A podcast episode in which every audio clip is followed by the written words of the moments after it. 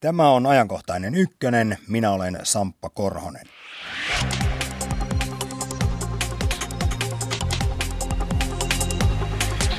Maailmassa ovat asiat paremmin kuin koskaan, mutta silti enemmistö suomalaisista uskoo kehityksen kulkeneen huonoon suuntaan. Miksi me näemme maailman pahempana paikkana kuin se onkaan? Onko yleiselle tyytymättömyydelle perusteita vai onko syynä vain ihmismieli ja epärealistinen onnen tavoittelu? Tästä hetken päästä. Lähetyksen loppupuolella lisää asiaa mielensä pahoittamisesta ja tyytymättömyydestä. Pegida mielenosoitukset ovat paisuneet Saksassa yli 20 000 ihmisen marsseiksi.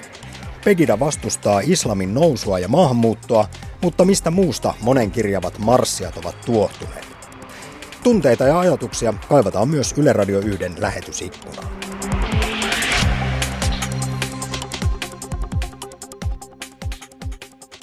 Tervetuloa ajankohtaiseen ykköseen filosofian professori Timo Airaksinen. Kiitos. Ja psykologian emeritusprofessori Markku Ojanen. Joo, kiitos. Barack Obama piti vuotuisen kansakunnan tilaa koskevan puheensa toissa yönä. Me puhumme puolestaan nyt koko maailman tilasta, tarkemmin sanottuna siihen suhtautumisesta ja myöhemmin myös hyvinvoinnin ja onnellisuuden kokemisesta.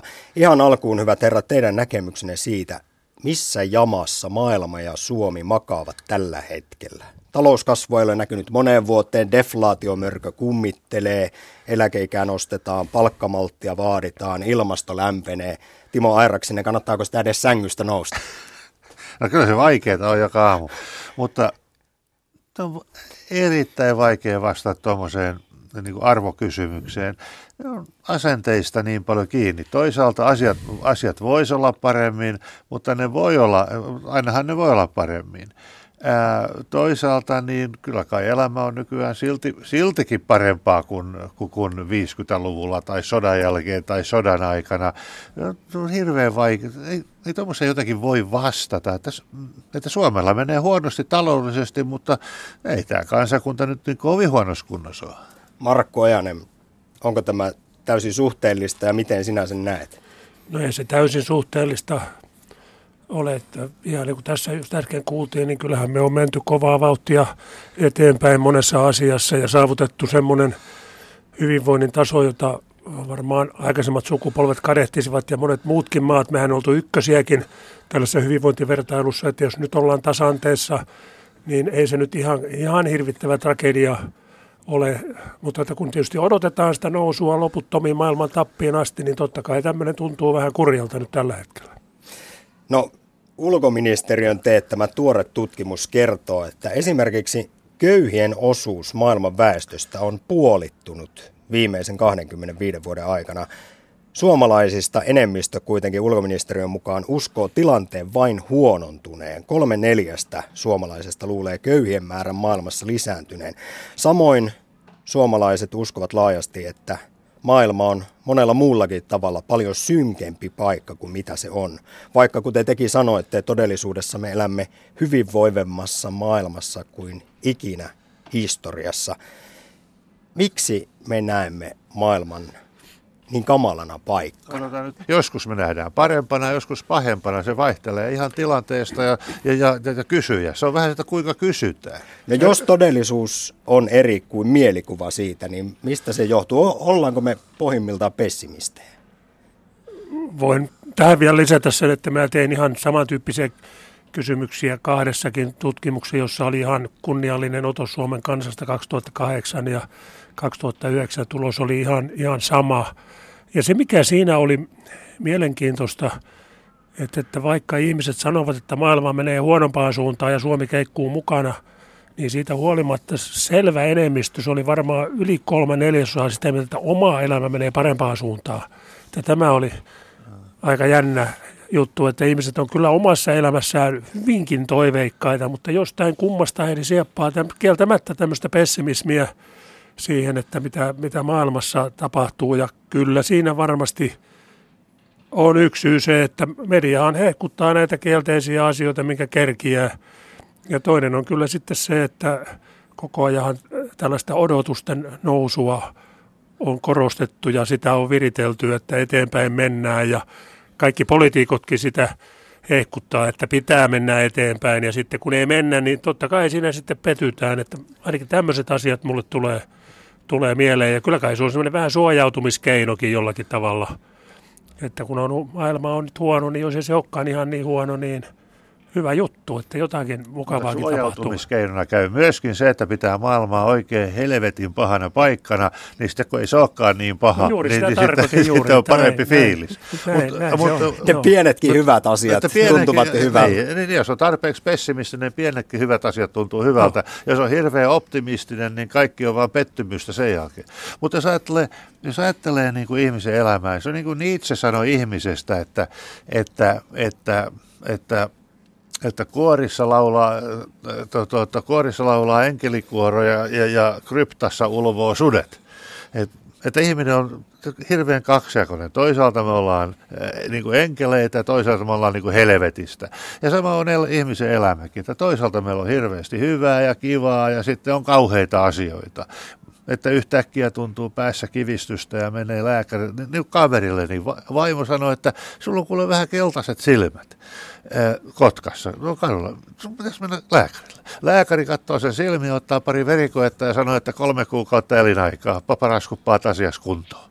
Että, että, että meillä on, samoin kuin ajaa autoa. Ajaa kaikessa rauhassa, niin yhtäkkiä rekka tulee nokassa sisään, se on sillä selvä. Et, että se on, Toisaalta me ollaan täysin kohtalon armoilla, mitä tahansa kammotuksia voi tapahtua me henkilökohtaisessa elämässä, mutta luultavasti ei tapahdu ja kaikki menee hyvin. Et, et, tätä mä tarkoitan sillä, sillä suhteellisuudella, että meillä on mahdollisuudet mitä kammottavimpiin onnettomuuksiin ja kammottavimpiin kärsimyksiin ja sitten, sitten tuota, kaikkea hauskaa ja ihanaa ja iloiseen. Mutta todennäköisyys sille, että jotain kammottavaa tapahtuu... Niin elämän aikana. Elämän aikana todennäköisyys on 99 prosenttia, että tapahtuu elämässä jotakin niin kammottavaa, että ei sanotuksi saa. Se on totta, mutta jos otetaan tuommoinen kohtuullinen perspektiivi nyt muutaman vuoden vaikka aika, niin siihen nyt ei välttämättä ihan kauheita asioita taas sitten tapahdu. Että tämäkin on sillä tavalla suhteellinen joo, joo, pitää asia. Tässä hetkessä, niin, niin. Tässä hetkessä ja koittaa korostaa no. sen hyviä puolia ja sitä, mikä no. tällä hetkellä on, eikä luoda silmäystä liian pitkälle tulevaisuuteen, eikä katsoa liikaa menneisyyteen. Mä Aika ajattelin, aina sanon vielä yhden asian. No, mä no. justiin taksissa istuin, kun mä tulin tänne ja ajattelin, kun tämä ikäkin rupeaa kertymään ja elämä, elettyä elämä on hirveästi takana, niin jos sitä katsoo liikaa taakse, että mitä tulikaan tehtyä ja töpättyä ja elämänsä huonoja kohtia, niin, niin kyllä sitä aika pessimistiseksi käy niin kuin myös menneisyyden suhteen. Että pitää vaan pitäytyä niin kuin rohkeasti siinä, mikä on.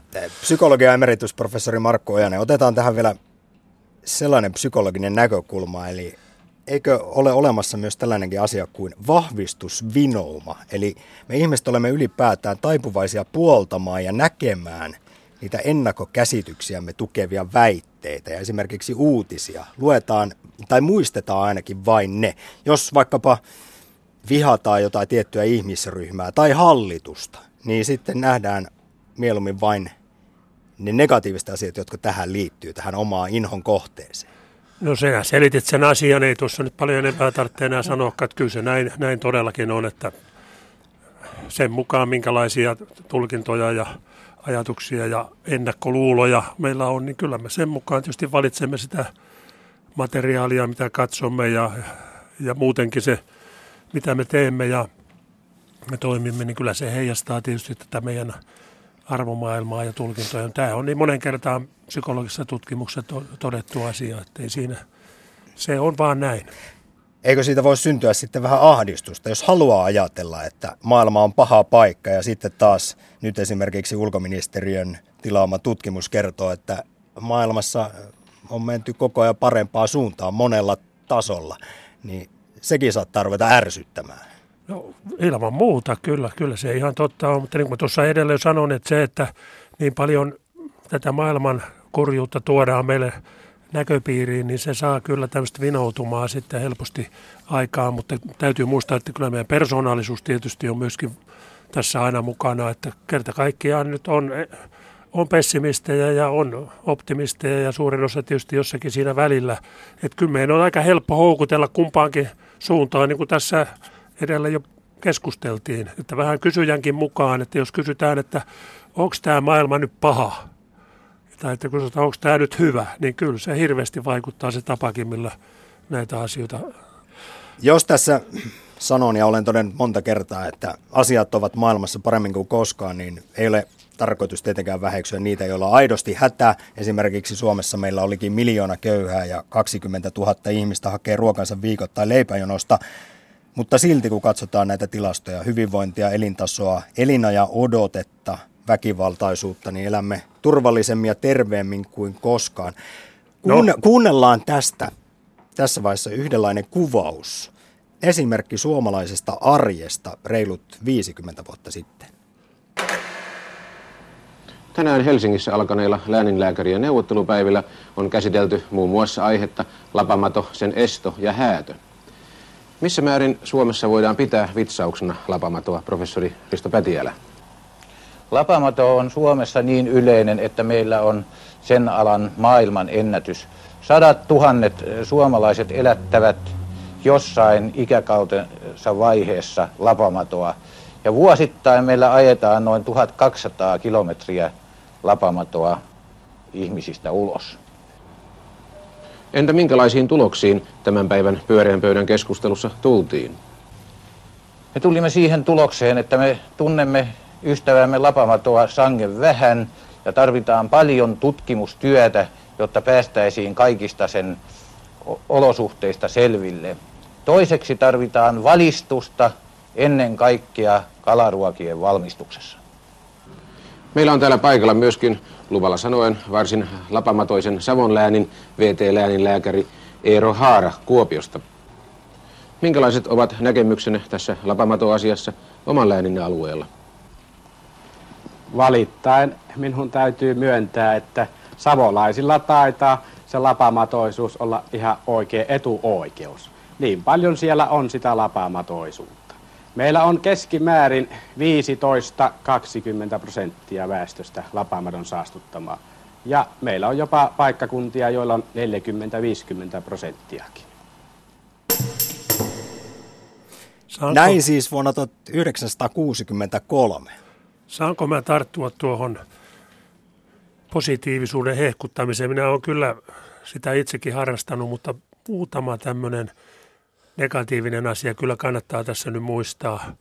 Ja yksi on se, että kaikkien tilastojen mukaan niin mielenterveyden ongelmat näyttää lisääntyvän. Se on tietysti vaikea arvioida pitkässä juoksussa, mutta tilastothan kertoo aika kauheata kieltä, että, että miten suuri osa väestöstä eri maissa, Yhdysvalloissa saattavat puhua jopa 40 prosentista on jollakin tavalla sitten – kärsinyt mielenterveyden ongelmista. Että kyllä tämä nyt kuitenkin täytyisi muistaa. Ja sitten on vielä semmoinenkin asia, kun, kun pienen rikkaiden osan jatkuva rikastuminen, niin sekä, sekin tuskin on mikään hyvä, hyvä asia kaiken kaikkiaan. Tämmöisiä, tämmöisiä pieniä miinuksia tekee niin pieniäkään, niin kyllä niitäkin löytyy. No seuraavaksi meinasin juuri kysyä, kun tuossa kuultiin siis siitä, miten Suomi makasi ainakin lapamatojen kanssa vuonna 1963, niin meinasin kysyä, että kun monesti sanotaan, että ennen olivat asiat paremmin, että mitkä asiat sitten olivat vai olivatko mitkään? Niitä vanhoja aikoja kuitenkin kaivataan. No, Puhuit vanhoja... mielenterveyden ongelmista, mutta täytyy niin. Markko Ojanen kysyä, että Voiko sanoa, että ihan samalla lailla esimerkiksi masennusta on ollut kautta aikojen, mutta nykyään siitä vaan puhutaan ja ehkä diagnoosit ovat parantuneet? No tämä on semmoinen asia, josta hirmuisesti keskustellaan, eikä siihen nyt mitään ihan lopullista totuutta, mutta kyllä aika monet epidemiologit ovat sitä mieltä, että masennuksen määrä olisi aidosti ihan, ihan lisääntynytkin. Et totta kai on aina ollut maniaa ja melankoliaa, mutta jollakin tavalla kyllä – länsimainen kulttuuri nyt on, on jalostanut tämmöisen melankolisuuden sitten tämmöiseksi aika, aika yleiseksi depressioksi. Että kyllä mä olen taipuvan ajattelemaan, että jotain jännittävää psyykkisten ongelmien lisääntyvistä on tapahtunut sitä mukaan, kun on tämmöinen yksilöitymiskehitys on, on vahvistunut, että me olemme sitten ajautuneet pohtimaan ja miettimään omaa tilaamme ja, ja näkemään siinä sitten kaiken maailman ongelmia. Tuommoisessa yhteisöllisessä kulttuurissa niin ei sillä tavalla ole aikaa miettiä sitä omaa tilaa ja tuskitella. Siellä on muunlaisia ongelmia. Siellä on oikeudenmukaisuuteen ja kaikkea muuta siellä on yllin kyllin. Että vanhoja hyviä aikoja ei koskaan ollut olemassakaan. Se on, se on toinen asia. Niin kuin tuohon, tuohon kysymykseen, että eikö miksi me kaivataan vanhoja hyviä aikoja. Kaivataanko me vanhoja hyviä aikoja? Mä, mä vähän epäilen sitä mä korkeintaan kaipaan sitä kadotettua nuoruutta, niin kuin laulussa sanotaan, mutta, mutta kaipaako ihmiset tosissaan menneeseen, niin kyllä se on aika, se on semmoinen haaveellinen roma, romanttinen kuva, sitä on kiva miettiä jos on oikein kova kriisi, niin kuin jossakin Venäjällä tällä hetkellä, mm. niin ne kaipaa Stalinia takaisin ja ymmärtämättä, mitä ne kaipaa. Suomessa kaivataan nyt, kun keskustapuolue nousee taas hallitukseen, niin eh, ehkä niin ne kaipaa Kekkosta takaisin kaikki, että mistä löytyisi uusi Kekkonen. Ja eh, se on sellaista puhetta, en mä tiedä, eh, jos ihmiltä ruvettaisiin kysyä, että haluaako ne Kekkosen takaisin ja oliko Kekkosen ajan politiikka parempaa kuin nykyään, niin, niin sitä saisi pitkä ja hyvä keskustelun aikaiseksi ja ihmiset sanoisivat loppujen lopuksi, no en mä sitä nyt oikeastaan tarkoittanut, mutta tyyppisesti. Joo, minä tein siinä tutkimuksessa, mikä mainitsin tämän kysymyksen, niin ei ihmiset todella nyt sitten halunnut sinne lapsuuteen jotenkin palata. Ja sitä Ää. sitten oikein kun todella kysyttiin sitä ihan suoraan, niin kaikki ihan vanhatkin olivat sitä mieltä, että kyllä nyt on, on parempaa sitten kuitenkin elämä. No mutta kuten Markko Ojanen sanoit, Suomessa on kuitenkin henkistä pahoinvointia on tyytymättömyyttä. Mikä merkitys tähän asiaan on, on sillä, että ihmisillä on epäre, epärealistisia odotuksia elämästä? Ja siis esimerkiksi reilun vuoden takaisen kansallisen nuorisotutkimuksen mukaan joka kymmenennen nuoren toiveammatti on julkis. Ei siis laulajan tai näyttelijän ammatti, jonka kautta sinne julkisuuteen päätyy, vaan ihan vain julkis sen julkisuuden takia. No. Ja sitten kun Joo, sinne ei no niin. pääsekään, niin. niin se peruselämä, mukava työpaikka kerran vuodessa etelään, niin se ei enää kelpaa. Tässä jo innostuu, että keskeyttääkin, koska on tässä ainakin semmoinen muutos iso, että ennen todella ei odotettu mitään äkillisiä muutoksia. Ei kuviteltu, että tultaisiin yhdessä yössä tai illassa kuuluisaksi, että tämä on kyllä varmaan uusi ilmiö, että, että ainakin kun minä muistelen lapsuutta ja, ja, ja kavereita, niin kyllä semmoinen ajatus oli yleinen, että kovalla työllä voi jotain saada aikaa, että kun hirveästi puskee ja painaa ja opiskelee ja tekee töitä, niin nyt tuntuu, että ikään kuin olisi muitakin reittejä päästä Joo. kiinni siihen hyvään elämään. Tätä ylioptimismia on tutkittu ja havainnoitu moneen kertaan ja, ja joskus luin New York Timesia tuolla Amerikoissa ja se oli ihan sama tilanne kuin Suomessa, että, että myös yliopistolla jokainen opiskelija kokee olevan, jos ei nyt aivan nero, niin kuitenkin paljon viisaampi kuin opettajansa.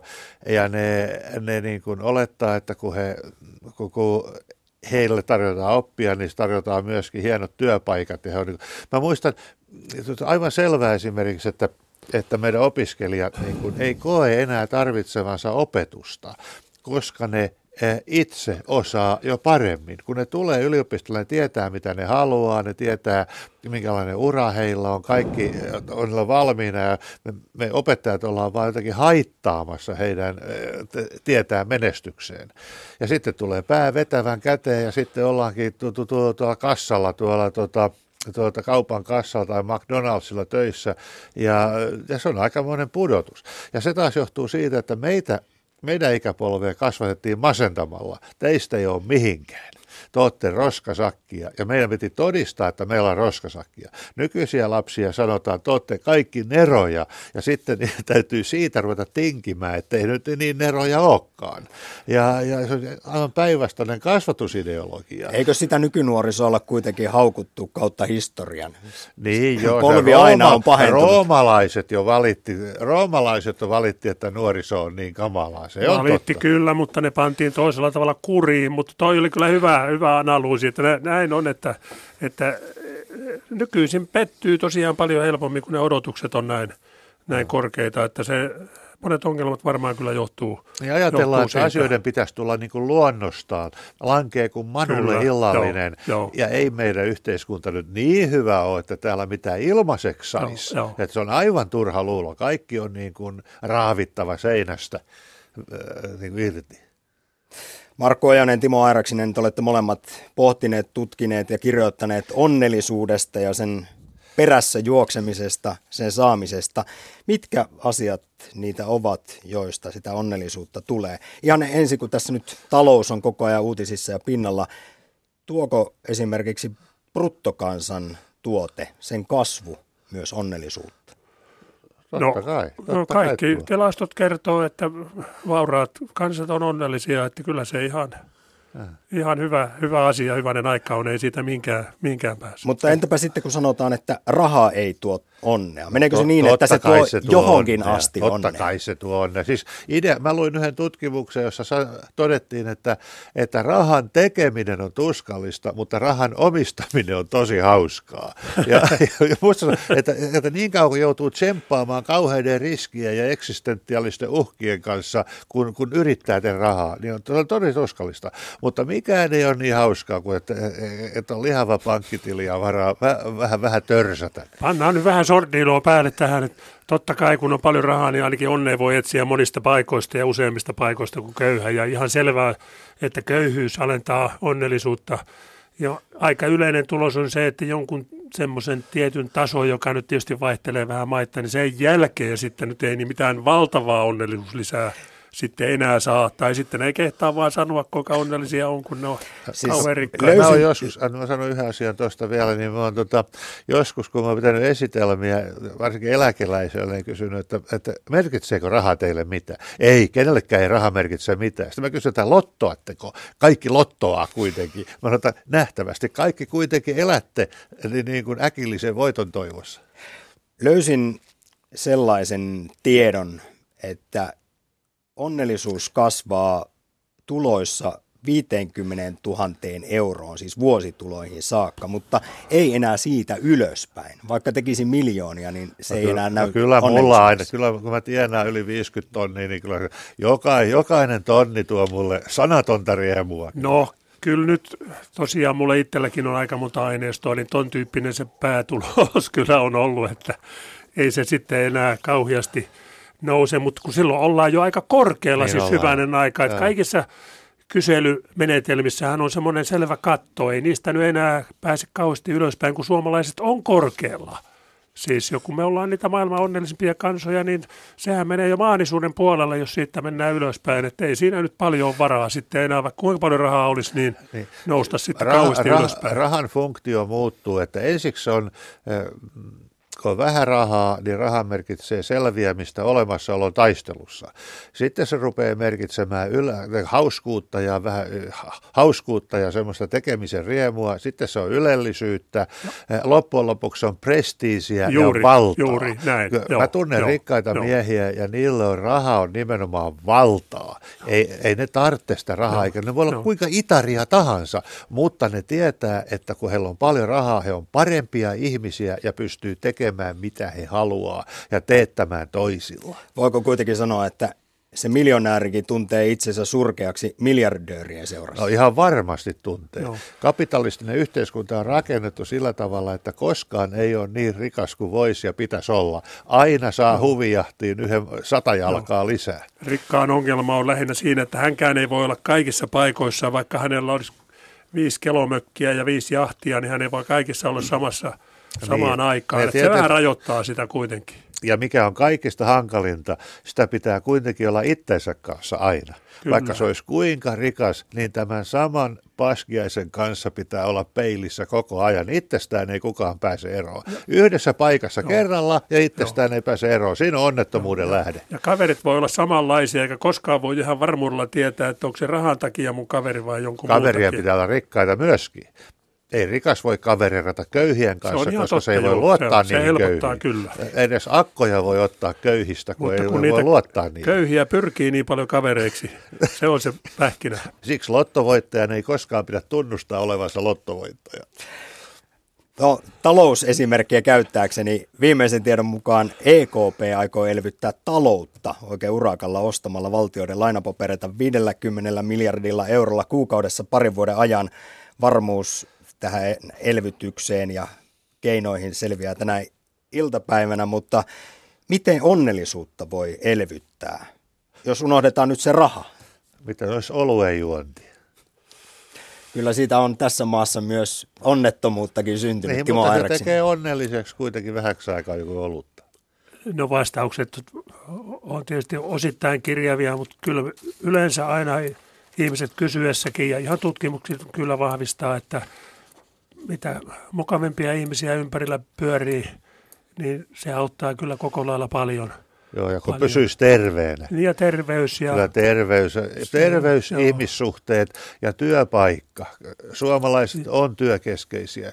Me ei saa unohtaa Joo. työttömiä ja työ, työttömyyttä. Monet työttömät on semmoisia, että ne ole kykeneviä enää työhön, mutta entäs ne, jotka olisi halukkaita ja kykeneviä ja innokkaita työhön ja työtä ei ole. Kyllä se on kova kohtalo suomalaiselle.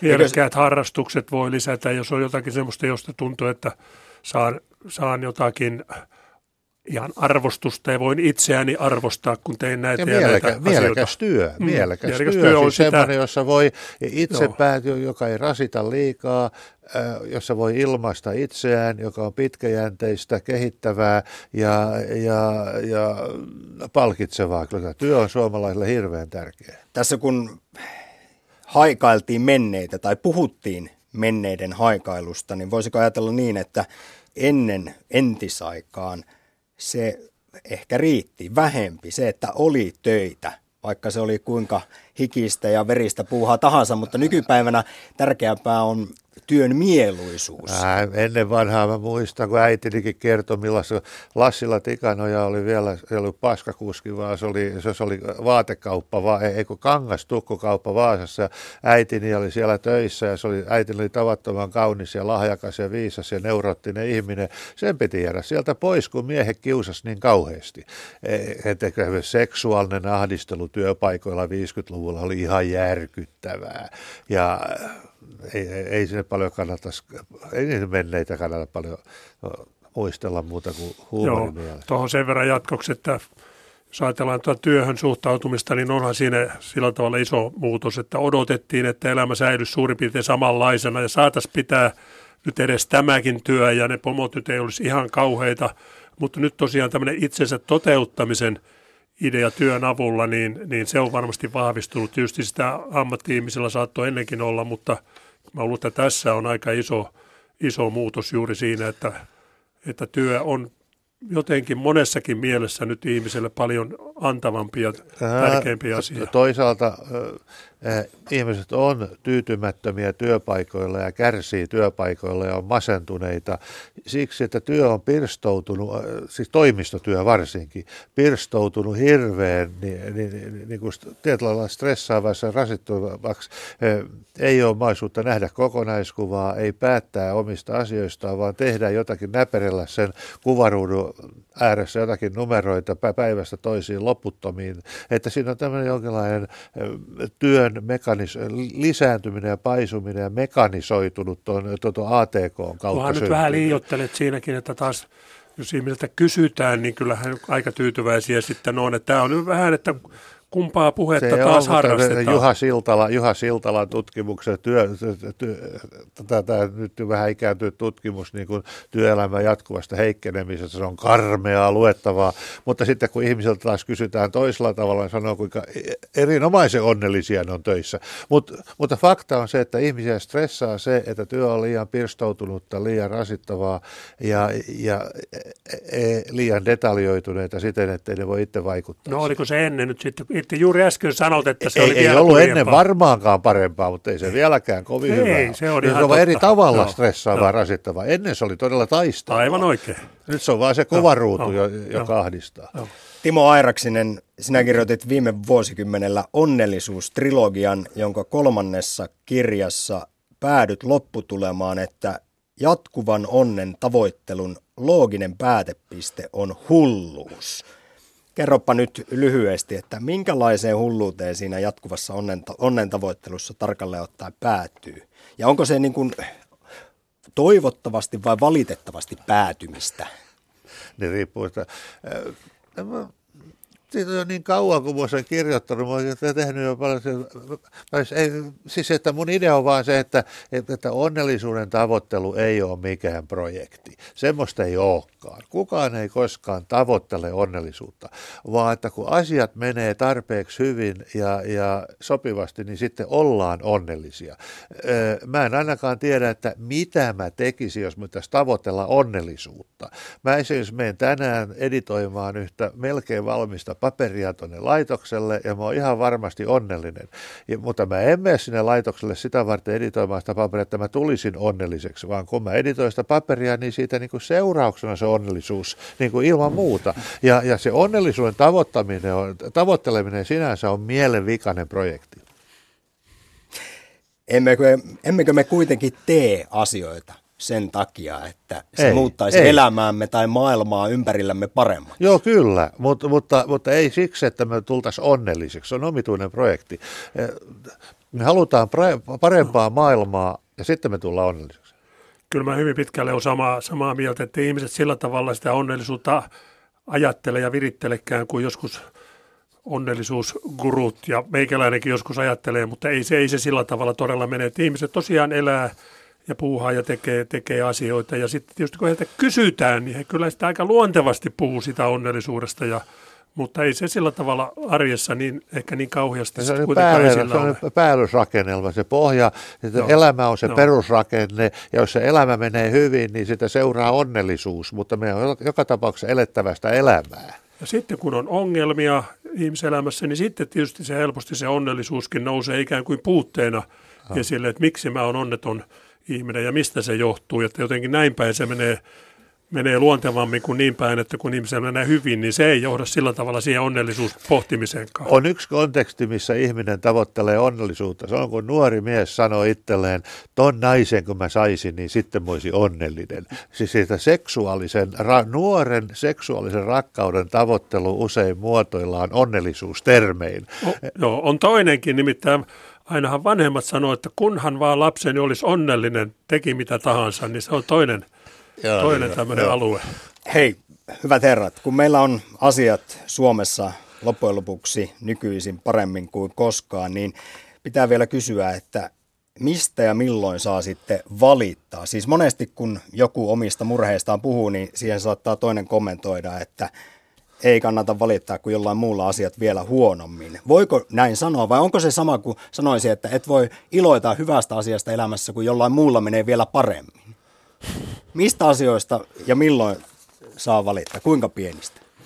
No miksei sitä nyt hyvänen aika valittaa saa. Sitähän me tehdään, eikä sitä kukaan meiltä voi pois, pois ottaakaan. Jos elämässä on, on selviä valittamisen aiheita, niin hyvänen aika on, on hyvä valittaa ja vielä parempi, jos sille tehdään – sitten jotain, mutta totta kai on turhaakin valittamista. Rui, se on ruikutta, ruikuttamista. Niin, ruikuttaminen on siis, eri asia. Siis valittaminen on ed- edellytys edistykselle.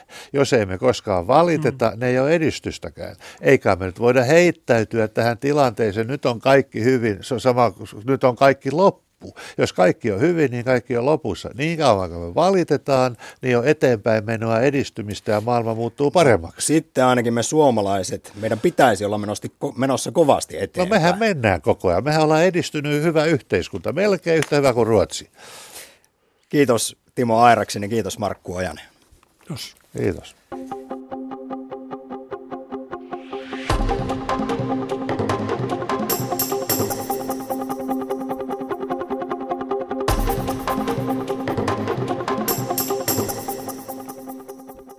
Iida Ylinen, tervehdys. Tervehdys Samppa. Lähetysikkunassa nivottiin yhteen teknologia ja onnellisuus. Todettiin, että työelämä on koventunut, vaatimukset kasvaneet, vaikka teknologian kehitys antoi toisenlaisia odotuksia. Ja vastakommenttina todetaan, että teknologian kehitys on niitä harvoja hyviä asioita, jotka tänä päivänä ovat paremmin kuin esimerkiksi 1900-luvun lopulla. Täytyy poimia vielä yksi kommentti, kun tuossa puhuttiin, että miksi menneitä aina välillä haikaillaan, niin yksi vastaus kuuluu lähetysikkunasta, että silloin entisaikana maailma ja elämä tuntui siltä, että se on enemmän hallittavissa. Mm. Nykyään on kaoottinen suuri maailma. Kaikkea on nykyään liikaa, todettiin lähetysikkunassa ja muisteltiin 50-lukua. Saksa on ollut viime päivinä otsikoissa maahanmuuttovastaisen liikkeen Pekidan vuoksi. Pekida on järjestänyt viime kuukausina tuhansia ihmisiä koonneita mielenosoituksia Dresdenissä. Pekida on toivonut niin kutsuttua avoimempaa keskustelua maahanmuutosta. Sampa, mitäpä tuo avoimempi keskustelu maahanmuutosta yleensä tarkoittaa? No sitähän kovasti peräänkuulutetaan, mutta monesti sanotaan, että, että maahanmuuttokeskustelu se on esimerkiksi Suomessa sitä, että helposti jakaudutaan poteroihin ja sitten huudetaan. Tai kuulijat, jotka keskustelua kuuntelevat, kuuntelevat sitä keskustelua poteroista. Mm, ja asiat mustavalkoistuvat myöskin. Pekida-liikkeen johtajasta Lutz Bachmanista paljastui eilen Hitler-tyyliin otettu kuva ja esille ovat nousseet myös Pahmanin maahanmuuttovastaiset Facebook-kommentit. Eilen Pahman erosi Pekida-liikkeen johdosta.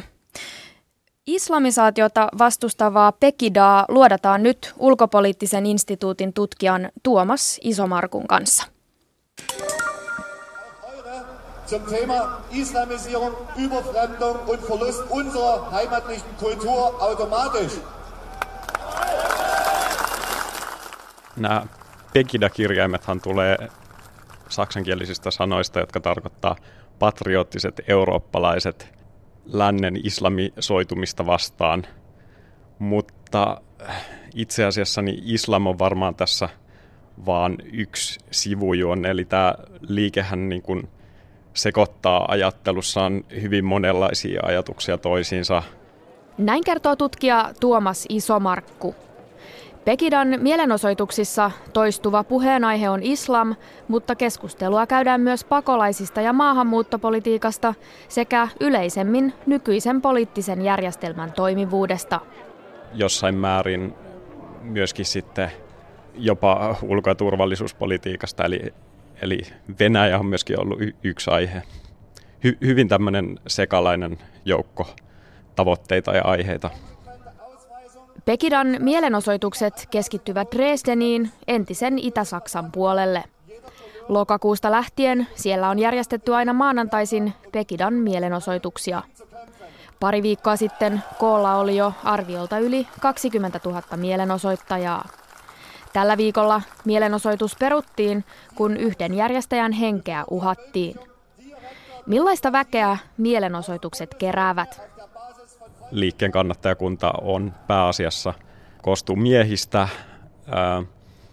Heillä on tämmöinen hyvin tavallinen tausta siinä mielessä, että he, on aika lailla oman osavaltionsa keskituloisia, työssä käyviä. Jos tutkaillaan Saksaa näin maahanmuuton näkökulmasta, niin tuo Dresden ei taida olla niitä alueita, missä niitä maahanmuuttajia eniten Saksan mittakaavassa olisi? No se on juurikin näin. Tämä on yksi asia, mikä saksalaisessa mediassa on herättänyt jonkin verrankin kysymyksiä. Eli arvioidaan, että koko Saksin osavaltion mittakaavassa niin muslimiväestön osuus olisi alle yhden prosentin luokkaa. Arviot vähän vaihtelee, mutta joka tapauksessa Eli kyseessä ei todellakaan ole mikään Saksan maahanmuuton keskittymä. Toteutuuko siinä nyt sitten se klassinen ajatus siitä, että sitä mitä ei tunneta, se mikä on vierasta, sitä pelätään ja vastustetaan? Kyllä se varmaan, varmaan on tässä yhtenä taustatekijänä, mutta tota, yksi asia, mikä, mikä tässä kannattajakuntaan keskittyvässä tutkimuksessakin tuli esille, oli se, että yksi tämmöinen hyvin merkittävä motiivi näille kannattajille osallistuu, osallistuu näihin mielenosoituksiin tai kävelyretkiin, kuten niitä tämä liike itse nimittää, niin on ihan ylipäätään tämmöinen turhautuminen politiikkaa ja poliittista järjestelmää kohtaan, tämmöinen tietynlainen vieraantuminen kokonaan tästä poliittisesta päätöksenteosta. Saksassa Pekidan suosiolle on yritetty löytää monia syitä. Pelon ja turvattomuuden tunne, pettymys sosiaalipolitiikkaan, pienet eläkkeet. Miksi tämän tyyppinen kritiikki ei kohdistu suoraan päättäjiin, lähinnä kantasaksalaisiin itseensä siis, vaan kritiikki saa sellaisen muodon kuin se Pekidassa saa? Miksi syntipukkeja haetaan muualta kuin saksalaisten omista päättäjistä? Joo, sitä, sitä on hyvin vaikea sanoa, että äh, minkä takia se sitten menee juuri näin. Enkä mä nyt, äh, siis tässä on nyt hyvin paljon puhuttu tästä nimenomaan tästä näiden tämän kannattajakunnan yleisestä turhautumisesta politiikkaan ja kuitenkin täytyy muistaa, että kyllä niin kuin tässä kannattajien joukossa on mukana varmasti myöskin tämmöisiä selkeästi maahanmuuttovastaisia elementtejä, jotka sitten on tuonut sitä osaa tähän keskusteluun ja esimerkiksi tai järjestäjä, järjestäjäryhmän, johon kuuluu hiukan yli kymmenen ihmistä, niin tässä joukossa on ollut ihmisiä, joilla on yhteyksiä myöskin äärioikeistolaisiin järjestöihin. Pekidan mielenosoitukset ovat keskittyneet vahvasti juuri Dresdeniin. Leipzigissä Pekidalla on ollut myös hieman kannatusta. Miksi juuri Dresden on tarjonnut sopivan kasvualustan Pekidalle? Miten muukalaisvihamieliseksi tituleerattu liike istuu juuri itäiseen Saksaan, Dresdeniin?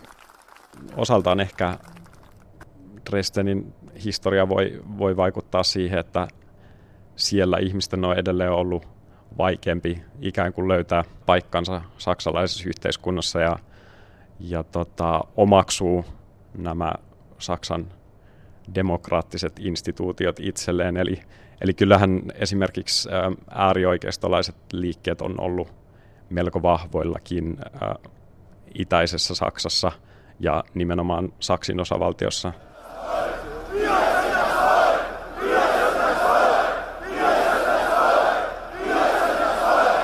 Pekida on poiminut menneisyydestä iskulauseen Wir sind das Volk, eli me olemme kansa – Miksi Pekida suosii kyseistä iskulausetta?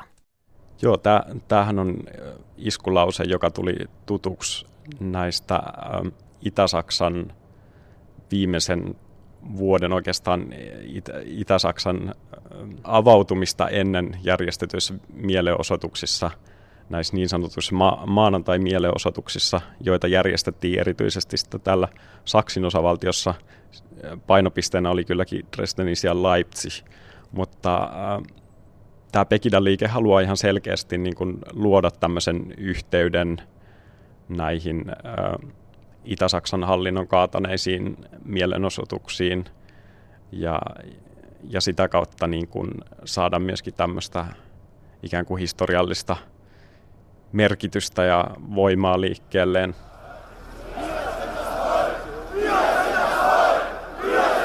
Pekidalla ei alun alkaen ollut varsinaista ohjelmaa, jota edistää.